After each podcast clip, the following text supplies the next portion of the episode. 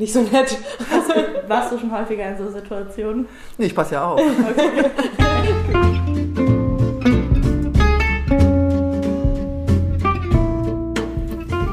Hallo und herzlich willkommen hier bei Bibi Linga, Raum für, dem Podcast von uns, Birte und Inga. Wir möchten in unserem Podcast verschiedene Räume schaffen. Räume für Menschen und ihre Geschichten, für Intimität und Sexualität, für berufliche Interessen, für Gefühle und Gedankenspiele. Mit Gästinnen und ohne. Viel Spaß jetzt bei der kommenden Folge.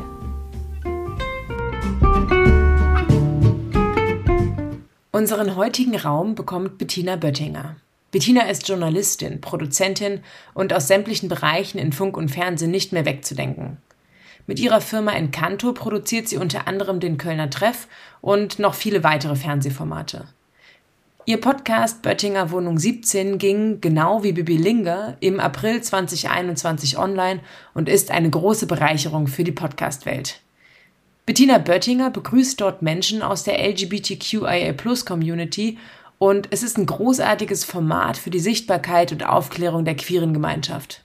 In unserer heutigen Folge sprechen wir über die verschiedensten Bereiche ihres Lebens, wir sprechen über Trauer und auch über ihr soziales Engagement. Aufnehmen durften wir diese Folge das erste Mal live und zwar im Atelier von dem Künstler Martin Streit. Jetzt lasst euch verzaubern von dieser wirklich besonderen Frau. Wir können immer noch nicht ganz fassen, dass wir sie wirklich kennenlernen durften und wünschen euch jetzt viel Spaß mit der heutigen Folge Bibi Linga Raum für heute mit Bettina Böttinger. Gut, ja, dann sagen wir herzlich willkommen zu Bibi Linga und wir haben heute Bettina Böttinger zu Gast und sind ganz froh und auch ein bisschen nervös, dass du heute bei uns zu Besuch bist. Danke für die Einladung. Wir hatten unseren Podcast immer mit äh, einer kleinen Entweder-Oder-Fragerunde. Das würden wir jetzt auch mal mit dir tun, mhm. liebe Bettina. Und unsere Standardfrage zum Einstieg ist, isst du Ananas auf der Pizza oder nicht? Auf gar keinen Fall. Das finde ich wirklich, wirklich eine Geschmacksförderung. Birte wird weinen, Bettina ist mein Team. Die 20 Euro gehen an mich. Wir haben gewettet. Aber ich esse sowohl Ananas wie auch Pizza, aber eben nicht zusammen. Okay, verstehe ich. Bei mir ist, ich mag halt kein, ich esse kein Fleisch und deshalb geht Schinken und Ananas zum Beispiel auf Pizza nicht zusammen, aber Ananas oder Mango auf Pizza geht auf jeden Fall. Nächste Frage. Genau. Hilau oder Alaf? Beides, je nachdem, wo ich bin. Ich bin gebürtige Düsseldorferin ja. und mag Düsseldorf wirklich sehr. Ja. Aber ich habe eine fast traumatische Kindheitsgeschichte ähm, hinter mich gebracht. Meine Mutter war sehr krank und lag in Köln-Meerheim. Ich war damals auf dem Land irgendwo untergebracht und als Düsseldorferin hatte ich, ich war glaube ich neun Jahre alt, ähm, war ich als Clown verkleidet, hatte einen Turnister und also auf dem Rücken geschnallt und so, halt Clown. Und dann stand da vorne ganz groß Schild, Hello. Und ich bin im Krankenhaus so übel angemacht oh, worden, weil der Kölner an sich und auch die Kölnerin nicht so tolerant ist, wie sie immer alle gerne vorgeben. Da war ich als Kind total verschreckt. Ja.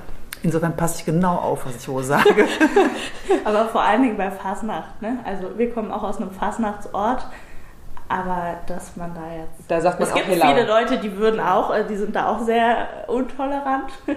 aber ich, Hellau oder Allah soll doch jeder muss Spaß gucken, haben. wo man ist. Wenn du in Düsseldorf einen Kölsch bestellst, äh, sagen wir im Zweifelsfall, nee, hier gibt es nur Alt. Wenn du in Köln aber einen Alt bestellst, wirst du auch sofort gebasht. auch nicht so nett. Warst, warst du schon häufiger in so Situationen? Nee, ich passe ja auf. Okay. Gut. Die Situation mit dem Clown war traumatisch. Ja, das war echt als Kind nicht so ja, lustig. das glaube ich. Ja. Mhm. E-Book oder Buch? Buch. Ist auch, und wenn man auf Reisen ist, Packst du dann mehrere Bücher ein oder hast du dann auch ein E-Book Zur Not, ich habe Bücher auch äh, geladen, klar, ja. aber ich habe eigentlich lieber ein Buch dabei. Mhm, ja. Polonaise oder Bolognese? Bolognese. War das B oder P? Äh, B. B, Bolognese. Okay. Habe ich am Samstag noch gemacht. Sehr gut. Ja.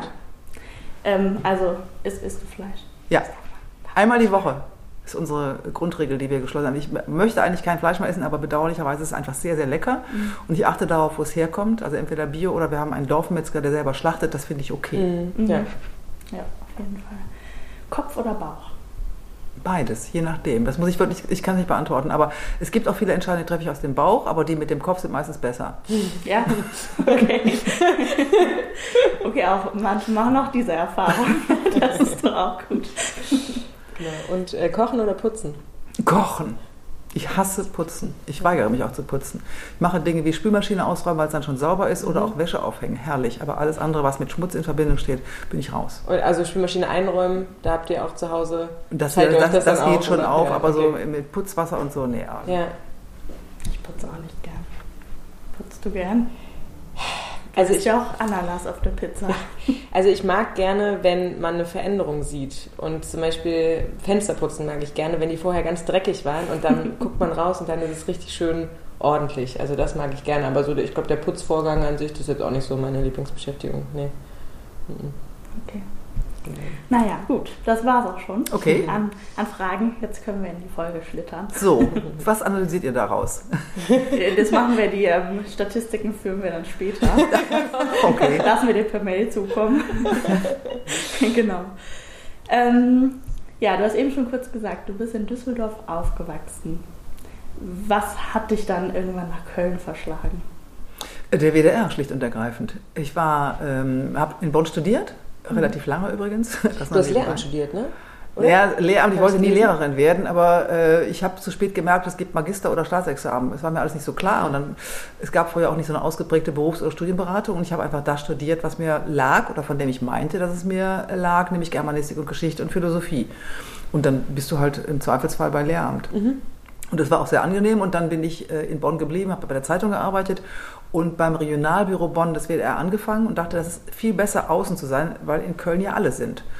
Und äh, bin dann erst nach Köln als, nach einigen Jahren erst. Ich war dann für den WDR äh, in Düsseldorf, Landesstudio Düsseldorf und habe als Chefin von Hier und Heute und Hier und Heute unterwegs gearbeitet und erst als Betrifft anfang, äh, anfing, meine erste Talkshow, bin ich dann nach Köln gezogen, das war ähm, 93. Mhm.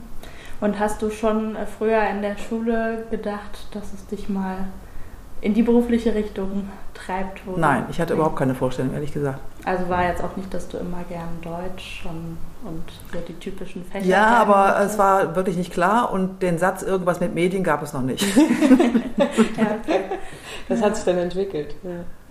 Ja, das hat sich deshalb entwickelt, das weiß ich ganz genau. Ich fing halt als freie Mitarbeiterin noch studierend bei der Bonner Rundschau an, an der Bonner Tageszeitung. Und äh, meine allererste Geschichte, die ich geschrieben hatte, war ganz kurz über den Geburtstag eines Gewerkschafters. Und der hat sich daraufhin bei mir bedankt. Und ich habe gedacht, das ist interessant, dass Texte gelesen werden. Ich hatte immer den Eindruck im Studium, wenn ich da irgendwelche Arbeiten abgab, das zog sich bis zur, bis zur großen äh, äh, Abschlussarbeit hin. Die liest eigentlich gar keiner. Ich war mir nicht so sicher. Und da habe ich gedacht, aha, das ist tatsächlich etwas, was gelesen wird und möglicherweise etwas bewirken kann, wenn es vielleicht über den Geburtstag eines Menschen hinausgeht. Und da hat sich das so langsam rauskristallisiert. Mhm. Ja. Und ähm, hast du, also man hat den Eindruck, du arbeitest sehr gerne. Stimmt. Stimmt. Warst du auch sehr gerne in der Schule? Ja, ich war gerne in der Schule. Hast du immer gern gelernt? Nö, ich habe gar nicht so viel. Ich war nicht jetzt so wirklich fleißig, Mhm. bin aber trotzdem ganz gut durchgekommen. äh, Und Schule war für mich schon durch die sozialen Bindungen wichtig. Ähm, Ich habe allerdings heute nur noch ähm, zu einer Mitschülerin Kontakt, zu den anderen nicht mehr. Es lag aber auch daran, dass es in, zu meiner Zeit die differenzierte Oberstufe gab und dann wurde mit der Oberstufe der alte Klassenverband aufgelöst. Das habe ich sehr bedauert. Ja, okay. Und dadurch sind manche Bindungen eben flöten gegangen. Ähm, und und äh, ich hatte eine ganz, ganz tolle Lehrerin. Und das alleine, die Bindung zu der, hat mich sehr gehalten. Mhm. Ja, das ist so prägend und wichtig, ne, dass man, äh, je nachdem, was man für LehrerInnen irgendwie hat, die einen begleiten oder auch, also bei mir, ich hatte ganz viele Lehrerwechsel zum Beispiel in der Schulzeit und dann schwimmt man immer so ein bisschen, ne? Also dann kommt man nicht so, ich das Gefühl, man hätte besser jemanden gehabt, der einen wirklich so die ganze Zeit irgendwie durchge, durchgebracht hätte. Ja, die habe ich halt auch sozusagen verloren, weil Mhm. mit der differenzierten Oberstufe sie nicht meine Schön. Klassenlehrerin Ja. war. Aber ich habe sie auch während des Studiums noch zu Hause besucht Ja, und bin auch als, das fand ich sehr traurig, als einzige Schülerin zu ihrer Beerdigung gefahren. krass. Äh, Okay. Ich habe dann erfahren, dass sie gestorben war Ja. und bin dann auch dahin gefahren und traf dann noch andere LehrkörperInnen. und äh, die sagten, wie kommen Sie denn jetzt hierher? Und so und habe ich gesagt, naja, weil ich äh, Frau Dicken, wie sie hieß, sehr, sehr geschätzt habe. Und das war für mich schon sehr prägend. Mhm. Ja. Hast du ähm, noch mehr Personen aus deiner Kindheit, wo du sagst, ähm, wie hieß sie Frau Dicken? Die was äh, Wie hieß ausgemacht sie hat? Frau Dicken? Die hieß Frau Maria Dicken. Ähm, dass, dass du noch mehr Personen hattest, die dich so ähm, geprägt oder geführt oder gehalten haben? Also das ist natürlich die schmale Verwandtschaft gewesen. Ich komme aus einer relativ kleinen Familie und mittlerweile sind auch alle verstorben. Ich, bin also, äh, ich habe keine leiblichen Verwandten mehr. Äh, natürlich war die Bindung meines Lebens meine Mutter. Äh, ganz klar, äh, mein Vater spielte eine nachgeordnete, aber auch eine wichtige Rolle. Und ansonsten mein Onkel und meine Tante, das waren so Ersatzeltern, weil meine Mutter leider aufgrund ihrer Krankheit relativ oft äh, weg war, schlicht und ergreifend. Mhm. Okay. Und ähm, in der Schule ist es ja ne, bekannt, dass du mit einer Frau verheiratet bist. Ähm, wie war das in deiner Schulzeit? Hat, wusstest du da schon, dass du, ich weiß nicht, wie labelst du dich, labelst du dich überhaupt? Das ist immer eine ganz schwierige Frage. Das ist auch, spielt auch oft in meinem Podcast, Böttinger nur 17, eine Rolle. Ähm, manche sagen, wie ähm, in der vergangenen Woche Manuela Kai aus Berlin, Gründerin auch von Elmec und, und äh, Mitarbeiterin Siegessäule, die ganz bewusst wieder lesbisch sagt äh, sagt und äh, andere, ich finde queer irgendwie etwas geschmeidiger. Es ist aber vielleicht auch Feigheit, weiß, kann ich gar nicht genau beantworten. Interessant war, dass Manuela Kai erzählte, wenn sie mal beschimpft wird und sie will ganz offensichtlich als Butch auftreten, dann rufen ihr Leute nach Scheiß Lesbe. Niemand würde sagen Scheiß Queer. Mhm. Ist auch, finde ich, ganz interessant. Mhm.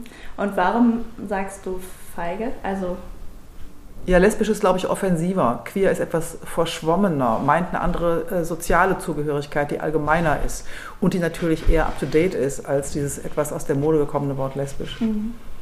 Ich habe, also ich bin auch lesbisch und ähm, ich habe mich immer auch als lesbisch gelabelt. Ich finde aber mittlerweile auch queer irgendwie ein bisschen schöner. Aber ich hatte nie den Eindruck, dass das dann so ein Verschwimmen ist. Ja. Ähm, aber ja, Wahrscheinlich, wahrscheinlich stimmt es, ne? dass man sich da so ein bisschen, kann ja dann ja. ganz, ganz viel sein.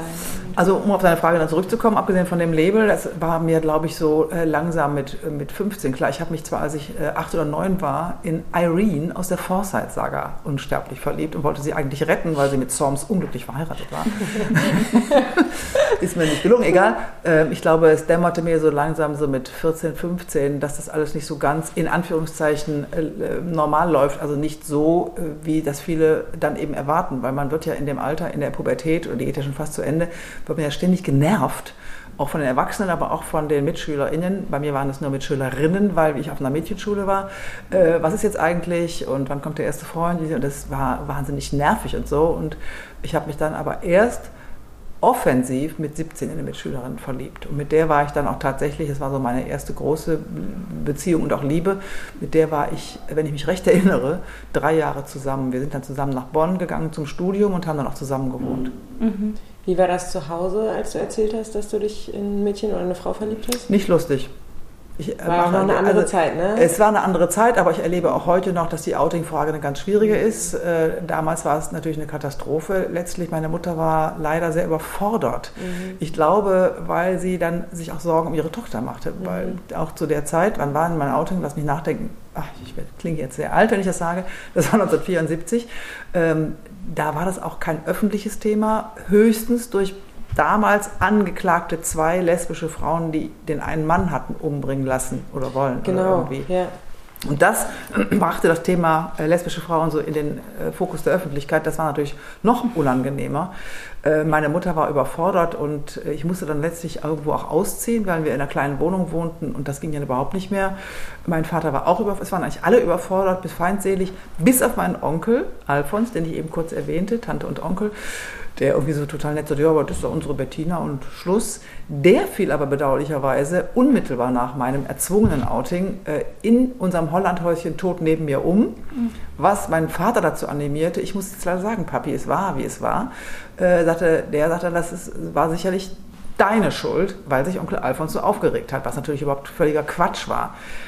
Ich hatte auch neulich eine äh, Gesprächspartnerin im Podcast, die erst nach dem Podcast sagte, was wirklich zu Hause los war. Vorher war es etwas abgeschwächt, nämlich dass die Mutter gesagt hat, ich nehme jetzt einen Strick, ähm, was sie nicht getan hat. Aber die Drohung war massiv und ich erinnere, das kann ich jetzt auch sagen mit Namen, äh, Tané, die mhm. meine erste äh, Gesprächspartnerin war, wunderbare Frau, mhm. großartige Entertainerin, ja. ganz klasse.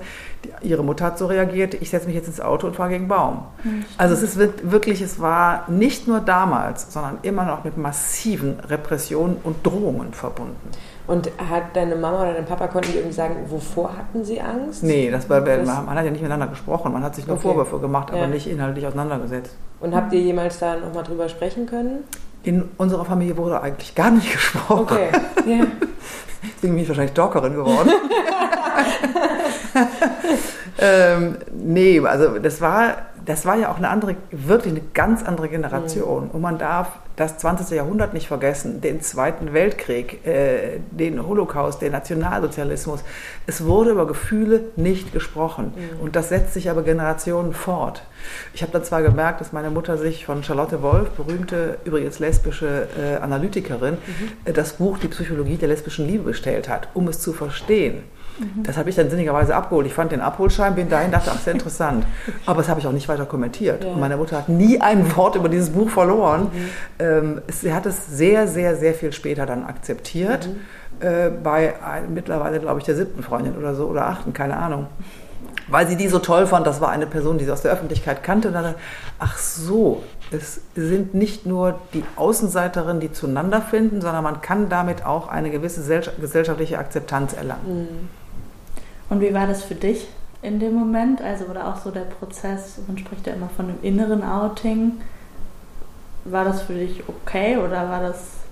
Es war total schwierig zu der Zeit, äh, weil der, der, der Druck von innen kam und natürlich auch die Frage, wenn du selber völlig verunsichert bist, weil du gewisse Normen, von denen du ja auch irgendwie ausgehst oder durch die du geprägt worden bist, weil du jetzt damit dieses, äh, aus dem Schema fällst. Du fällst aus allem irgendwo raus.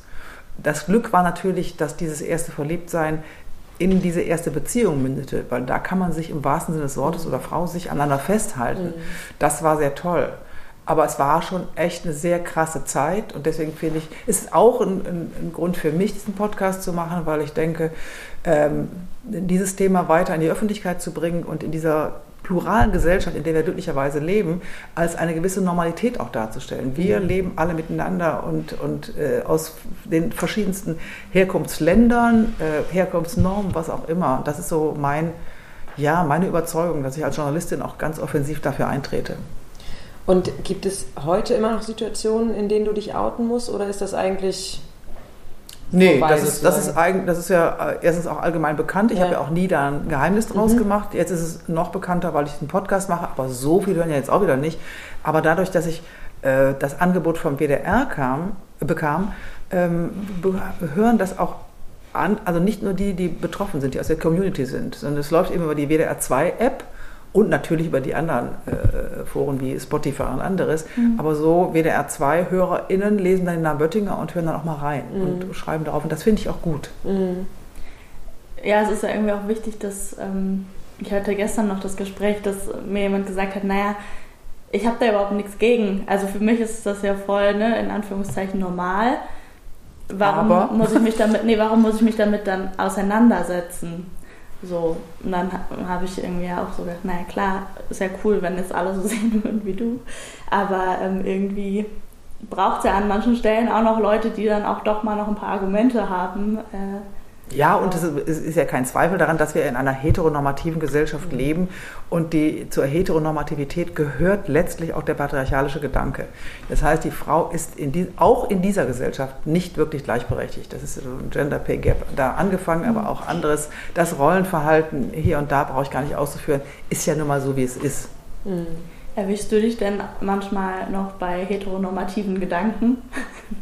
Also, dass man, also ich hatte früher so, dass ich immer so dachte, ah, guck mal, zwei Frauen. Also so, dass ich das genauso hatte, obwohl ich das ja selber auch verkörpere, aber dass ich selber dann auch nochmal extra hingeguckt habe, weil es Finde ich nicht heteronormativ, weil es ist ja nun mal so, äh, wir, jetzt sage ich mal, die, die ganze schwule und auch non-binäre Trans-Community wird ja nie die Mehrheit haben, sondern unser Kampf geht dahin, dass wir in einer Mehrheitsgesellschaft akzeptiert werden und im Zweifelsfall in dieser Mehrheitsgesellschaft ein Ausrufezeichen setzen, nämlich die auch letztlich irgendwo immer in Frage stellen oder ihr auch einen Spiegel vorhalten, sagen, hey, ihr seid vielleicht das, was ihr normal nennt, aber was ist eigentlich normal? Wir wollen weg von den Normen und wir wollen weg von, auch von bestimmten Labeln. Also wir wollen alle miteinander eine Gleichberechtigung erzielen und auch gleichwertig behandelt werden. Und glaubst du, dass Label aber manchmal auch ja, was ist, woran man sich festhalten kann? Oder brauchen wir diesen Strohhalm zum Festhalten nur, weil es die Label gibt? Die haben ja auch was, die Labels, muss man ja auch sagen, indem man sich sozusagen bekennt. Das klingt jetzt ein bisschen dramatisch, aber äh, ich meine es sich zu erkennen gibt. Ich bin immer wieder erstaunt, ehrlich gesagt, äh, wenn ich in einem auch weiteren Bekanntenkreis erlebe, dass es Frauen gibt, die sind die leben in einer Frauenbeziehung, die sind erfolgreich, die sind selbstbewusst, die sind finanziell unabhängig, da ist alles tippitoppi und die, sind, die leben nicht offen, die sind nicht out. Das ist mir ein Rätsel mhm. in unserer Zeit. Und das finde ich auch wahnsinnig traurig, ehrlich gesagt. Äh, ich kann verstehen, dass viele Menschen noch Angst davor haben, gerade wenn sie in sehr, ich sage jetzt auch mal einfach, in einem sehr klar geordneten, um nicht zu sagen spießigen Umfeld leben, wo das die absolute Ausnahme ist und dann am besten noch nicht eben Köln oder Berlin, sondern im Bayerischen Wald oder im Harz oder ich weiß nicht wo in einer dörflichen Gemeinschaft, da kann ich es irgendwo nachvollziehen. Aber ich erlebe das auch bei Frauen, bei denen das eben ganz anders ist. Und da hört fast schon meine Toleranz auf, ehrlich gesagt. Wo ich, weil ich würde nie jemanden gegen sein oder ihren Willen outen, um mhm. das auch deutlich zu sagen. Ja, das ist ja auch ein ziemlich intimer Schritt, ja. den man für jemand anderen geht. Ja. Oder das ist ja, also das nicht gehen gut. darf. Nicht gehen, ja, nicht gehen darf, auf jeden Fall. Das ja. muss ja jeder selber für sich entscheiden, wie er damit umgeht.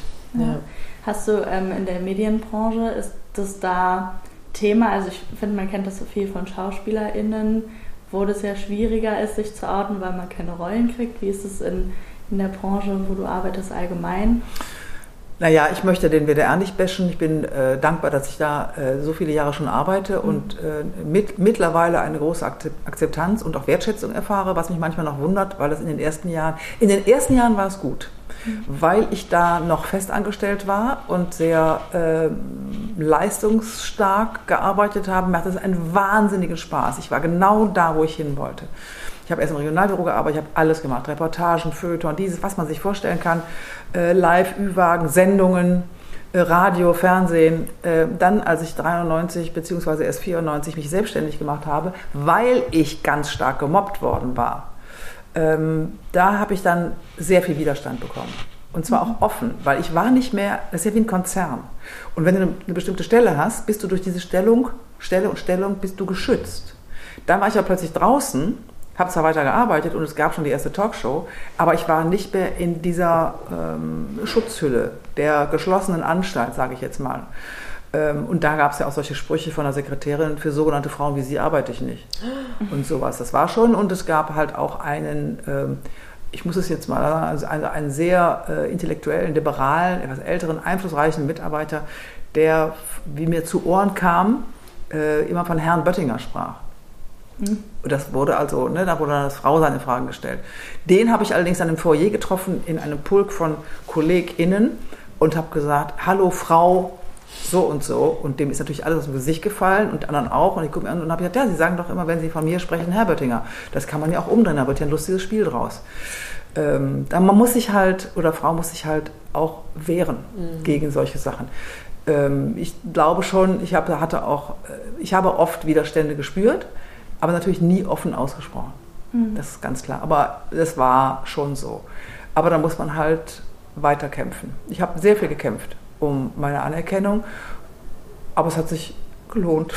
Ja, Was aber ja wiederum auch bedeutet, dass du so sehr mit dem Thema cool mit dir selber warst oder bist, dass das ja, dass du da kämpfen konntest, ne? Ich hatte auch mit der eben schon erwähnten Manuela Kai äh, ein langes Gespräch im Podcast über lesbischen Selbsthass, weil mhm. wir ja mit diesen ganzen Vorstellungen letztlich groß geworden sind und weil wir die, wann können wir die wirklich abschütteln?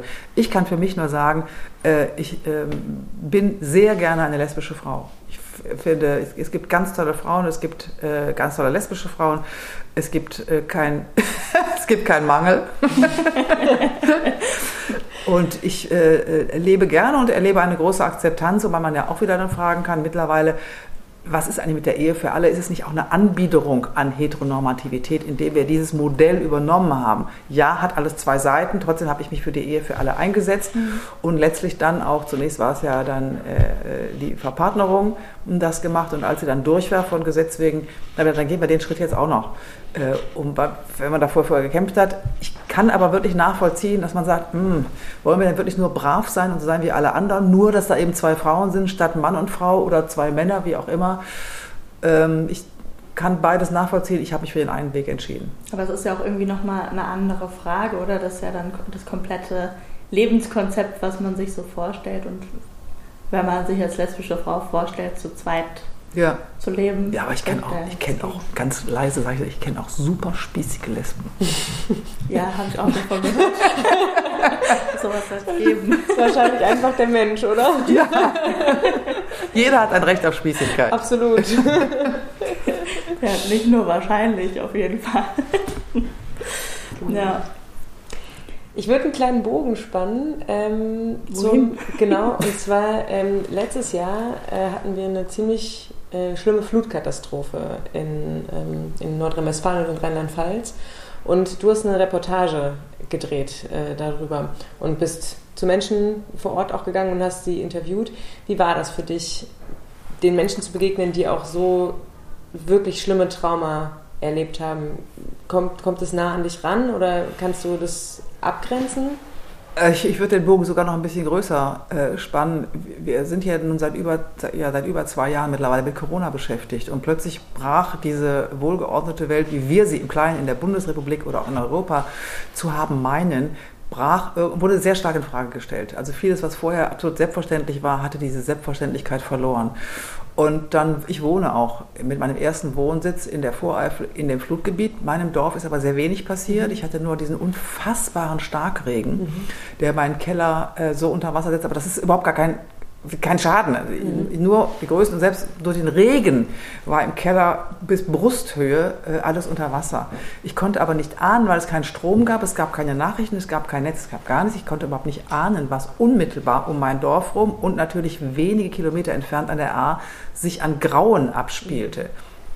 Zum einen ist mir immer wichtig zu sagen, es war ja keine Naturkatastrophe, es war eine mit Menschen gemachte Umweltkatastrophe, was sich da ereignet hat. Äh, dann aber äh, zu sehen und zu erleben, wie das scheinbar wohlgeordnete Leben von einem auf den anderen Tag außer Kraft gesetzt wird, ausgehebelt wird, äh, das hat mich schon sehr, sehr erschüttert. Ich hatte kein gutes Jahr 21. Das war ja die Nacht vom 14. auf den 15. Juli, mittendrin. Ähm, mich hat das im wahrsten Sinne des Wortes wirklich erschüttert. Mhm. Ich konnte darüber gut berichten, weil ich dann immer, wenn ich von Berufswegen da bin, habe ich so eine Distanz und weiß, wie ich da funktioniere. Ähm, ich habe versucht zu helfen. Ich habe auch so ein kleines Gästehaus. Das habe ich einem Ehepaar kostenlos zur Verfügung gestellt, die im Nachbardorf, also ich war wirklich, aber zum Glück liegt Kirchheim oben, mhm. ein bisschen weiter mhm. höher. Ähm, die hatten wirklich bis auf einen Koffer, hatten die alles verloren. Und ähm, die war also ganz, ganz, ich kannte den nicht. Ich habe da großes Glück gehabt. Die, sind, die, entpuppen sich als total sympathisch und nett und, und ordentlich. ist ja nicht ganz unwichtig, wenn man jemandem eine Wohnstadt überlässt. Ja. Die waren irgendwie ganz toll und ich habe so versucht, ich habe auch sehr viel Geld gespendet. Ich habe mhm. versucht, irgendwie teilzunehmen, weil ich finde, äh, ob man nun näher dran wohnt, ich, man muss sich die Ausmaße klar machen. Das ging bis ins Ruhrgebiet. Hagen war schwer beschädigt. Es ging natürlich auch Kreis Heinsberg Richtung Aachen. Das Ahrtal ist verwüstet gewesen. Mhm. Also selbst heute, wenn du hinfährst, die Stadt Münstereifel, Bad mhm. Münstereifel, äh, der historische, unglaublich schöne mittelalterliche Kern war zerstört, äh, äh Brücken ramponiert, das gesamte Pflaster. Und die Menschen hatten Todesangst. Mhm. Und es sind ja so viele Menschen gestorben und es machte irgendwie so klar, dass wir im Grunde genommen, auch wie wir meinen, so fest zu leben, dass wir immer mit einem Unglück rechnen müssen, weil das Unglück irgendwo zum Leben gehört. Und jetzt kommt dann noch nach Corona und nach der Flut, sind wir jetzt in, der, in diesem schrecklichen Ukraine-Krieg, den ich politisch gar nicht bewerten möchte. Äh, ich kann die Bilder gar nicht aushalten. Mhm. Ich bin so, und dann kommt dazu, das kann ich ruhig sagen, dass ich eine sehr, sehr enge Freundin habe, die gerade sehr schwer erkrankt ist. Also bei mir ist im Moment die Welt im Großen und im Kleinen richtig, richtig ins Wanken geraten. Mhm. Äh, ich bin nicht, nicht gläubig, nicht christlich. Äh, es ist einfach, wenn man es ist, glaube ich. Mhm. Habe ich nicht. Ich kann nur versuchen, ich bin durch die Krankheit meiner Mutter sicherlich ein Mensch, der äh, sich bei Problemen, bei Unglücksfällen, bei Krankheiten nicht wegduckt, sondern ich versuche dann irgendwie da zu sein. Das versuche ich, aber das Lebensgefühl als solches ist schon äh, anders. Und ich gebe zu, dass ich zwischendurch auch so kleine Angstschübe bekomme, wenn ich daran denke, dass dieser Mann, der sicherlich nichts Gutes im Schilde führt, aus welchen Gründen auch immer, äh, die Atombombe zünden kann. Mhm. Macht mein Leben jetzt nicht äh, entspannter. Ja, das stimmt. Mhm. Ich habe äh, einen Brief von dir, war das glaube ich, gelesen, bei den Fischer Verlage. Ähm, ein Brief von Bettina Böttinger heißt es. An? Und an Silvia Silvia, genau, ja. Und da hast du geschrieben, was mich hält in dieser Welt ist die Liebe. Das ist ein Zitat das, von Silvia Bovenschen. Okay. Und das fand ich auch, das hat sie, hatte sie immer gesagt, ne? Genau. Und das fand ich auch wahnsinnig berührend. Und ich habe mich gefragt, wie gehst du mit Trauer um? Ähm, ich habe ja relativ viele Menschen verloren, übrigens auch Silvia Bovenschen. Mhm. Ich habe mich immer auch gerne an älteren Menschen orientiert und äh, Silvia Bovenschen, eine ganz wunderbare Essayistin, Autorin, die klügste Frau, der ich je begegnet bin, die 19, Mitte der 70er Jahre die imaginierte Weiblichkeit herausgebracht hat. Und es war ein Buch, was die feministische Literaturwissenschaft ganz weit nach vorne gebracht hat, und zwar international in der westlichen Welt. Und ich habe dann Silvia persönlich erst kennengelernt nach dem äh, Erscheinen ihres Zufall-Bestsellers mhm. Älter werden. Mhm. Und äh, sie war in meiner Sendung dann erst, ich glaube es war 2010, ich weiß nicht ganz genau, sie war freitagsabends in meiner Sendung, ich hatte sie eingeladen, sie war sehr krank, MS-krank. Am nächsten Tag saß sie in ihrer Berliner Wohnung und ich bin von da an bis zu ihrem Tod jedes, jeden Monat einmal nach Berlin gefahren. Und habe sie, sie war dann so etwas wie eine Mentorin, wenn ich das sagen darf. Und sie hat mich sehr geprägt, mhm. äh, muss ich sagen. Und ähm, das hat mich auch sehr erschüttert, dass sie dann ähm, gestorben ist, wobei das klar war und sie es auch wollte, weil sie dann zum Schluss äh, schlecht dran war. Und auch ihre Lebensgefährtin äh, Sarah Schumann, eine großartige Malerin, ist 2019 gestorben. Das habe ich ja beide Male so ausgehebelt. Ähm, ich arbeite einfach weiter. Mhm. Allein nach dem Tod meiner Mutter, der mich dann mehr erschüttert hat, als ich es erwartet hätte, weil bei einer Frau, die ihr Leben lang krank war und die letzten Jahre in einem Seniorenhaus verbracht hat, irgendwann klar war, irgendwann muss sie ja mal sterben. Und ich habe eigentlich damit gerechnet, aber eben auch nicht. Und ich war vollkommen, ich habe wirklich Jahre gebraucht, um mhm. damit klarzukommen. Habe dann auch eine Trauertherapie gemacht. Wie alt warst du, als deine Mama gestorben ist? Äh, 52 oder 53. Mhm. War, sie ist 2010 gestorben. Mhm. Und da war ich, ich kann so schnell nicht rechnen, 54. Aber das, die Trauertherapie hat sehr gut getan, das kann ich auch nur raten, weil ich vorher immer versucht hatte, ich hatte zeitgleich äh, eine sehr enge Freundin, eine langjährige enge Freundin, die einzige Kommilitonin, nee, zwei, die sind beide verstorben. Und die habe ich auch begleitet auf dem lange, lange Monate, als sie auch nicht mehr raus konnte. Das war auch jetzt nicht so lustig. Meine Mutter war schon schlecht dran, äh, Dorothee lebte in Wülfrath. Ich war nur, nur unterwegs. Die Woche habe ich ganz viel gearbeitet und am Wochenende mich einfach gekümmert. Wow. Aber das gehört halt auch zum Leben. Ja. ja? Und äh, es hat mich auch nicht verbittert oder hart gemacht. Äh, halt offen. Mhm. Ich glaube, so viele Kulturen gehen ja auch unterschiedlich mit Trauer um oder, oder mit dem Tod ja generell. Ne? Ich habe manchmal das Gefühl, dass es in Deutschland noch sehr, ja, ich weiß nicht, ähm, so, so ganz, also ich finde es manchmal so ein beklemmendes Gefühl. Und wenn man dann irgendwelche Videos guckt, ähm, ich weiß gar nicht, ich glaube zum Beispiel auch in afrikanischen Staaten, wo das dann wirklich mehr als Fest gefeiert wird, dass der Mensch es jetzt geschafft hat, äh, zu den Ahnen aufzusteigen oder wo Ja, daran glaube ich hin, ja nicht. Ne? Genau, aber, oder wo auch immer hin. Aber ja. einfach so dieses gemeinsam Trauern ist, glaube ich, mhm. auch das, ne? weil bei uns ist es ja häufig so, es, dann wird halt nicht mehr drüber gesprochen oder nur die Ängsten Komm, kommst du, äh, Inga, kommst du aus dem Dorf? Ja. Ich habe äh, dann auch leider, wir hatten so äh, noch eine Wahlverwandte auch, die dazu gehörte, die ist vor äh, zwei Jahren jetzt gestorben und ich fand es ganz, also es war natürlich wieder mal hart. Ich komme ja da gar nicht mehr raus, aber so schrecklich. Ähm, aber sie wurde in ihrem Haus, in dem Dorf ähm, aufgebahrt.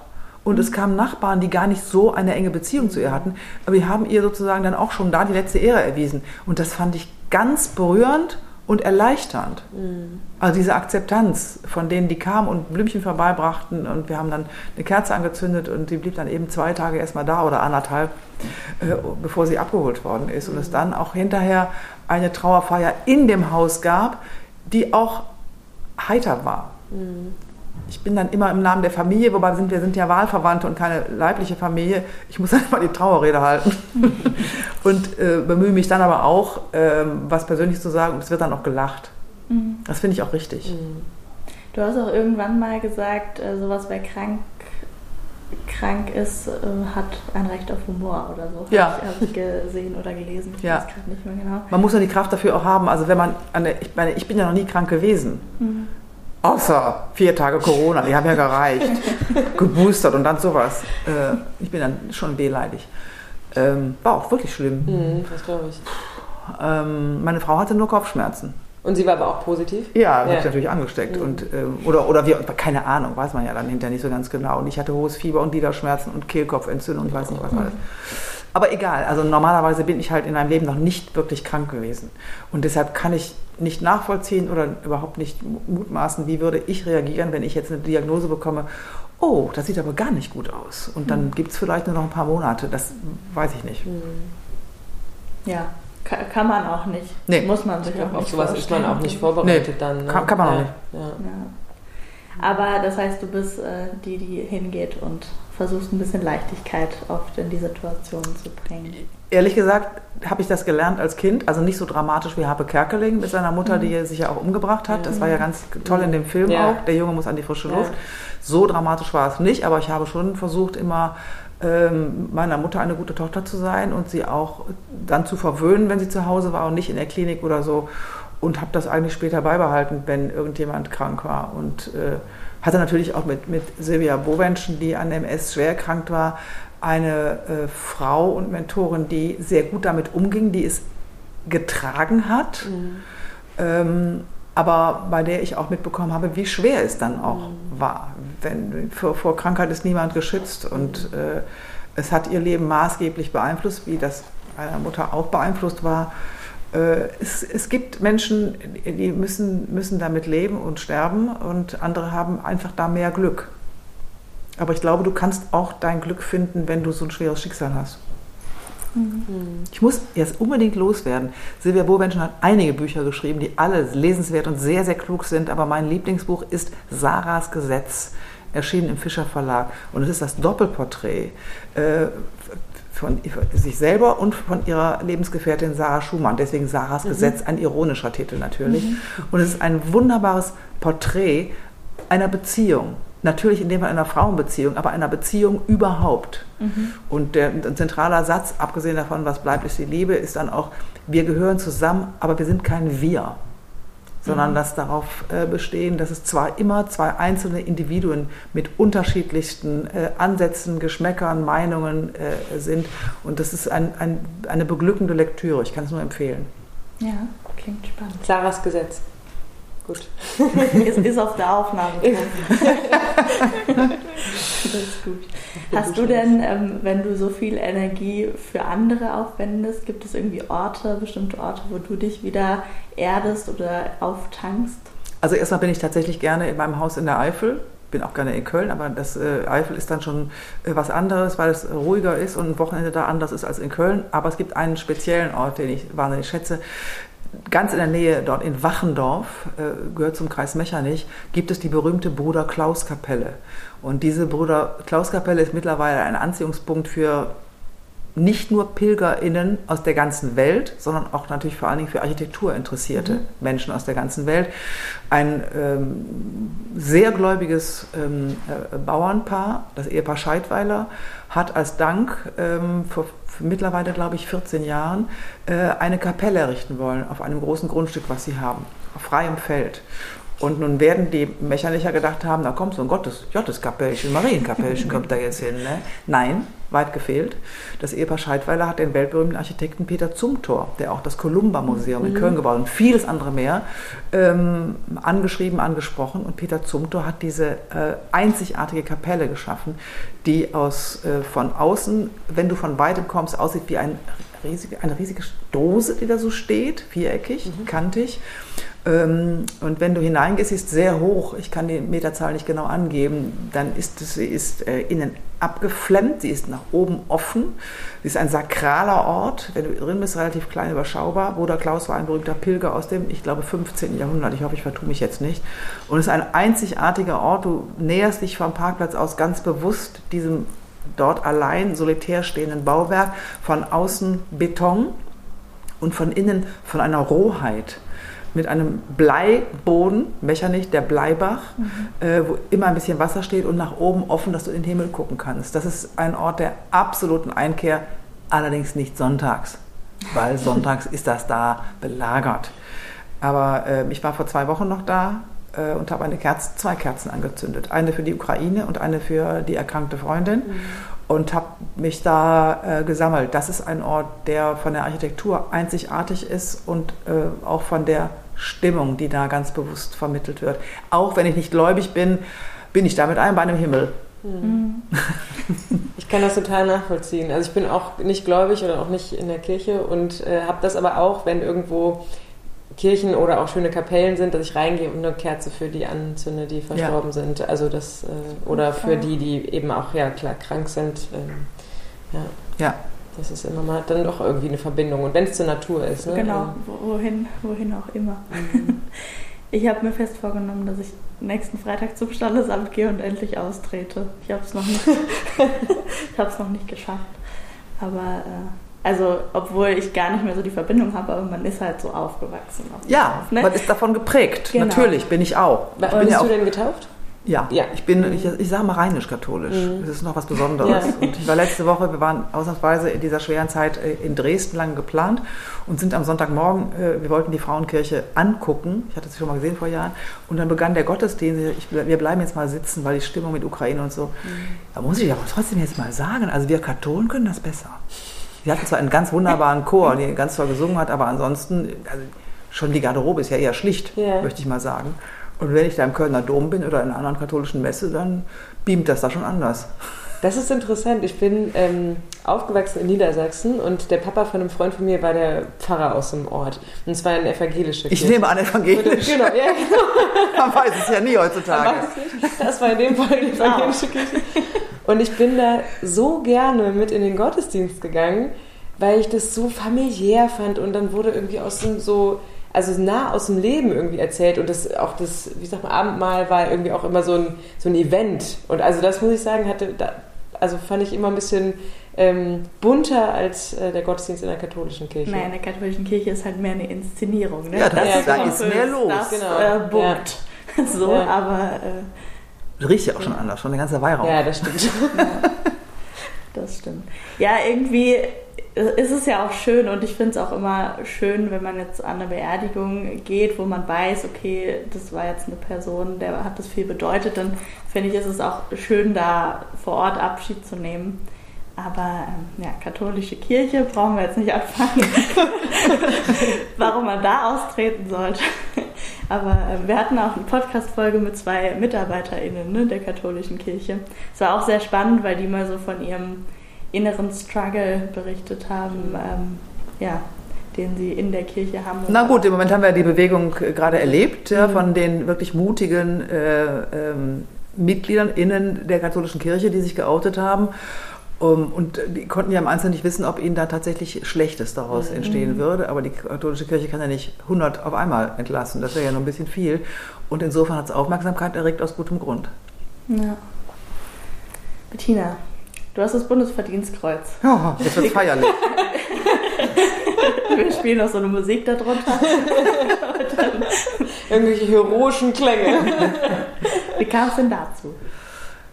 Naja, ich, ich will das jetzt ein bisschen klein halten, weil meine Frau beispielsweise viel mehr geleistet hat als ich. Die hat nämlich vor 15 Jahren, vor mehr als 15 Jahren Burundi Kids gegründet.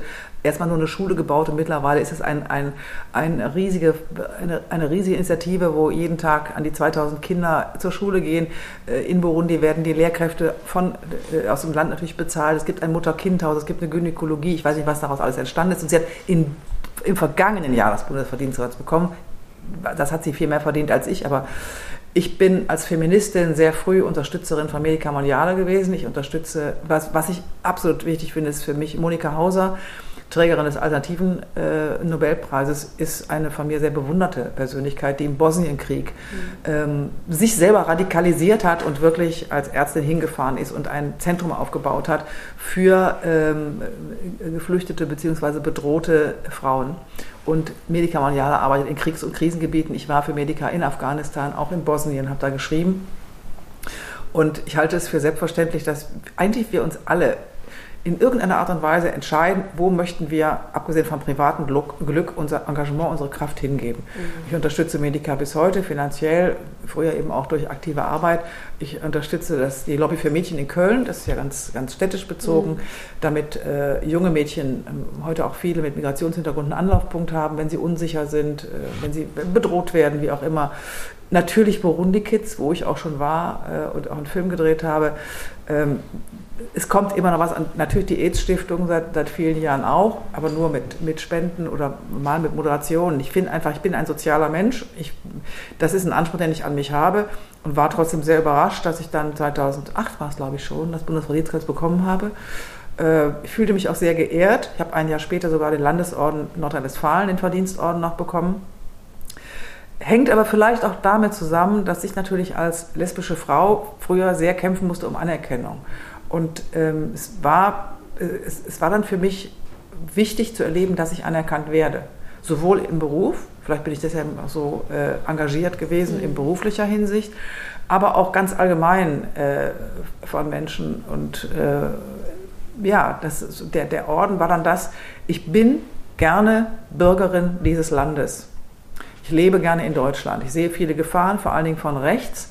Und natürlich, wir sprachen darüber äh, durch die Weltlage allgemein.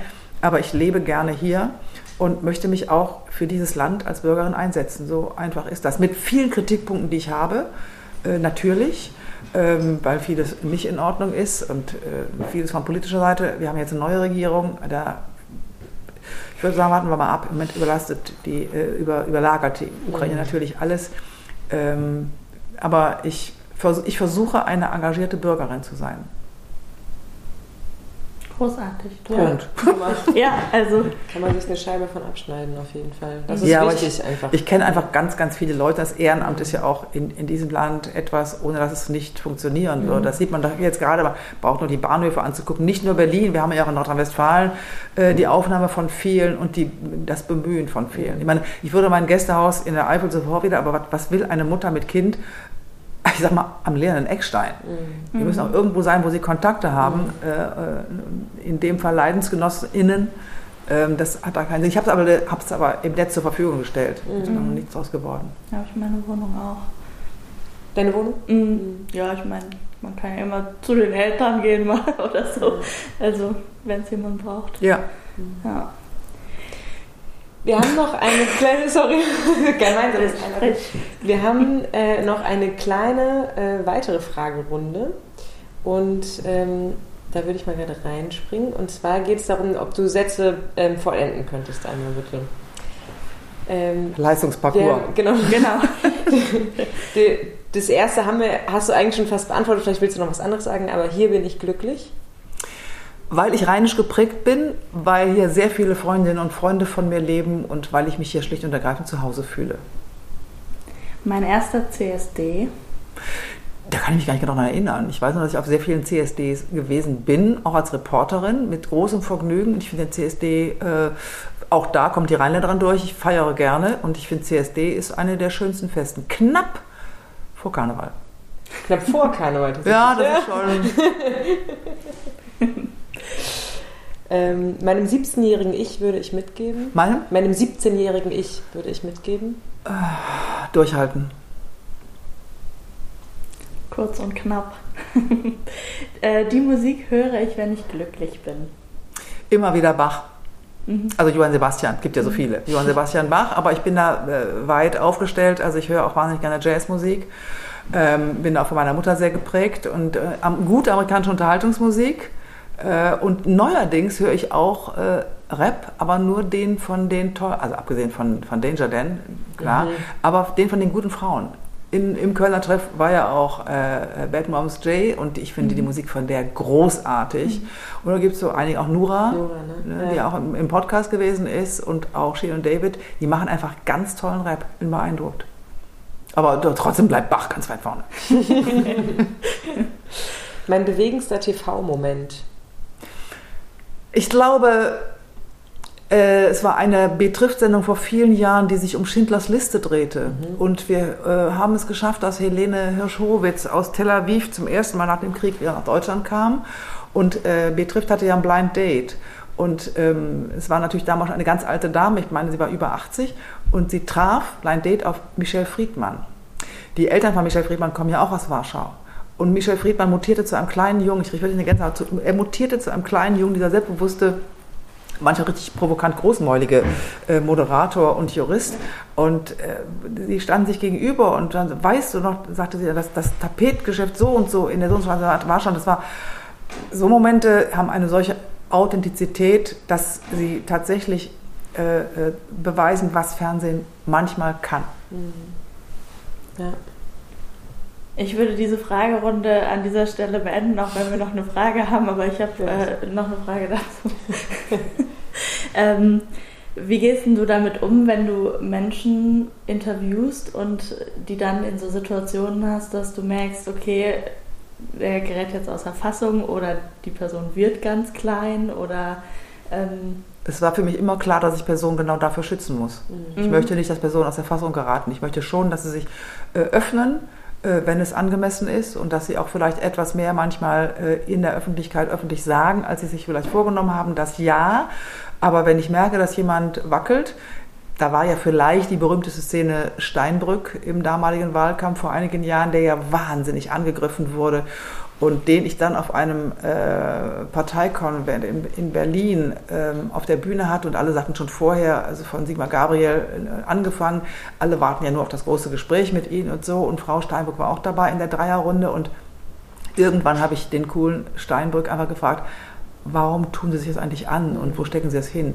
Und dann hat er, dann ging die Stimme weg und er begann zu zittern und dann war meine Reaktion, dass ich sofort Frau Steinbrück gefragt habe.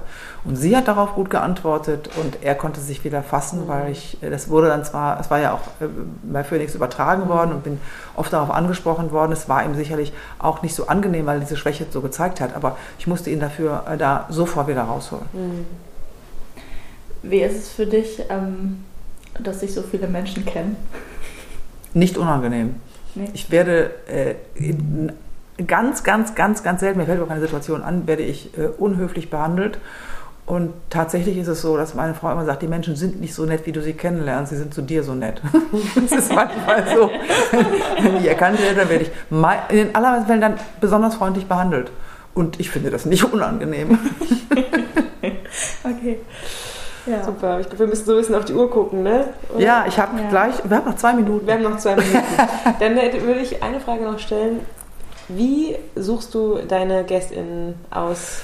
Oder hast du eine Redaktion, die das für dich macht? Ich habe, das ist ja meine Angestellte, mein, ist mein Team, mhm. weil ich ja selbstständig bin und das ist ein ganz, ganz tolles Team, muss ich ganz deutlich sagen. Ähm, trotzdem äh, ist es immer so, dass ich sage, ja, ich möchte aber in der Sendung immer ein oder zwei Gäste, die, die mich ganz besonders interessieren, wo ich ganz besonders mhm. äh, mich darauf freue oder wie auch immer. Aber das Erstaunliche ist, ähm, wenn du dich in ein Leben vertiefst, das ist so, dass dann immer ein Redakteur, eine Redakteurin so Pi mal Daumen 10 DIN A4 Seiten über den Gast schreibt. Mhm. Und es gibt überhaupt keinen Menschen, der nach diesen 10 Seiten langweilig erscheint. Und wenn ich dann nach Bocklemünd ins Studio komme und die Gäste kommen angefahren und die werden ja nicht entführt, die kommen ja freiwillig ähm, und manche sind auch durchaus aufgeregt oder freuen sich ganz offensichtlich, dann bin ich sofort in einer Gastgeberin-Rolle drin und ich bin sehr gerne Gastgeberin, auch zu Hause. Ich, ich habe gerne Gäste, ich koche gerne, ich bewirte gerne, ich öffne mein Haus gerne und da ist eigentlich genauso wie privat. Ich bemühe mich, äh, den Gästen zu sagen, dass sie äh, sich auf einen schönen Abend freuen können und dass sie, das ist unser aller Ziel, das Team äh, sieht das genauso wie ich, dass die hinterher irgendwie mit einem wirklich guten Gefühl in das Auto steigen und in ihr Hotel oder nach Hause gefahren werden. Das ist meine Aufgabe und die mache ich nach wie vor deshalb vielleicht so gerne. Weil wenn man sich mehr vorbereitet, hat man selber mehr von dem Gespräch. Mhm. Ja. Ist so. Ja. Kannst auch abhaken, so, ja. ne? aber das ist dann doof. Ja. Und das wäre dann langweilig nach den Jahren. Und so ist es nicht so langweilig. bleibt immer spannend. Auch so wurdest du bestimmt auch schon häufig überrascht, oder? Dass du vorher dachtest, hm, okay, das ja, gebe ich, geb ich zu. Ähm, ja. und man macht auch die Erfahrung natürlich, oder ich habe die Erfahrung gemacht, man kann nicht verallgemeinern, äh, dass Menschen man vorher dachte, hm, die Branche oder das. Äh, und die sind einfach wahnsinnig freundlich und andere, von denen man dann, ah, toll, ich freue mich, äh, dann bekommt man mit, dass die eigentlich nur zu mir so freundlich sind und die anderen gar nicht so okay. sympathisch behandeln. Ja. So die MaskenbildnerInnen oder mhm. wie auch mhm. immer. Das merkt man ja auch ganz ja, deutlich. Ja Aber wir, wir sorgen schon für eine Atmosphäre, wo das alles wirklich sehr angenehm und sehr menschlich äh, zugeht. Und das ist wirklich sehr, sehr schön. Ich freue mich jetzt zum Beispiel total, dass Elke Büdenbender in, ich glaube, in drei Wochen zu mir in die Sendung kommt, weil ich sie kennengelernt habe an der Seite ihres Mannes und weil ich sie wirklich sehr schätze und äh, dass die Frau des Bundespräsidenten sich für diese Sendung entschieden hat, das finde ich schon toll. Und es gab auch im vergangenen Jahr Momente, wo ich dachte, also als äh, Lang Lang in der Sendung war, äh, von dem ich natürlich auch nicht wusste, dass seine Frau äh, Deutsch spricht und mit ihren Eltern immer schon meine Sendung geguckt hat. Und dann bin ich hinterher, das war wirklich toll. Und er war natürlich äh, mit, mit Ohrstöpseln ausgestattet, hat aber total interessiert zugehört, was ist das hier für eine dolle Show. Und ein oder zwei Abende später hat er ein Konzert gegeben in der Philharmonie und hat dann eben äh, natürlich ohne Noten das wohltemperierte Klavier gespielt und man sagte, boah, der hat Personenschutz und der ist dann sofort weg und so. Und ich habe dann zum Intendanten gesagt, mit dem ich befreundet bin, kann ich denn hinterher mal ganz kurz darüber? Ja, komm mal einfach mit und so. Und dann kommt lang, lang nach zwei Stunden intensiver Konzentration kommt von der Bühne und sagt, ah, Bettina, hallo. Hola. Äh, das sind dann wirklich äh, glückliche Momente, das ja. muss ich sagen. Oder auch, dass sich das türkische Forscher-Ehepaar von BioNTech entschieden hat, ein, eine Sendung müssen sie besuchen. Sie wollten überhaupt nicht. Und dann hat die Pressefrau äh, gesagt beim Verlag, dann, dann gehen Sie doch bitte in den Kölner Treff. Und sie sind vom Publikum, da gab es mal wieder Publikum, da sind sie wirklich gefeiert worden. Mhm. Und ich habe einfach meine, meine erste Frage äh, weggetan und habe nur gesagt, tut das jetzt gut? Mhm. Und die beiden strahlten dann, ja, es tut ja. gut. Nach dem ganzen mhm auch Anfeindungen ja, natürlich und ja. den, den äh, Auswüchsen nach unten durch die Querdenkerbewegung. Das sind Momente, aber auch ganz andere, nicht mit so berühmten Leuten, äh, die einfach äh, glücklich machen. Schön. Schön. Das ist doch ein guter Schluss. Genau. Glückliche Momente. Genau. Ja, vielen Dank für ähm, euer Interesse. Wir ja, vielen Dank, dass du dich für uns entschieden hast. Genau. Dann äh, verabschieden wir uns. Genau. Und hier normalerweise sagen wir immer, bleibt noch kurz dran, wenn wir Tschüss gesagt haben. Aber, Aber wir sind ja gar nicht. Wir sind ja live das erste Mal heute. Ach, das war wirklich live? War, nee. Nein. Ach so. Aber wir haben keinen. Nee, aber wir, wir sehen uns, uns zu dritt. Normal haben wir unsere Gäste auf dem Bildschirm bisher. Ach ja, natürlich. Ach so. Ja, ja. Finde ich aber so viel angenehmer. Und du bist echt. Ja, ja deswegen genau. ist es ja bei mir auch in der Wohnung, äh, Böttinger 17, ja. weil das natürlich eine andere Atmosphäre ist. Ist einfach so. Ja. Super. Vielen Dank. War sehr angenehm. Ja, ja wir danken Dank. dir. Das war wieder eine Folge Bibilinga Raum für, heute mit Bettina Böttinger. Schön, dass ihr eingeschaltet habt. Wir möchten uns noch bei Martin Streit und Be Proud Shop für die Unterstützung bei dieser Folge bedanken und freuen uns, wenn ihr in vier Wochen wieder einschaltet, wenn die neue Folge Bibilinga Raum für online kommt. Bis dahin könnt ihr uns unterstützen, indem ihr unseren Podcast abonniert und oder uns sogar eine Bewertung dalässt. Das könnt ihr machen bei Apple und bei Spotify. Einfach da, wo ihr unseren Podcast zu hören bekommt. Bis dahin habt eine gute Zeit und alles Liebe.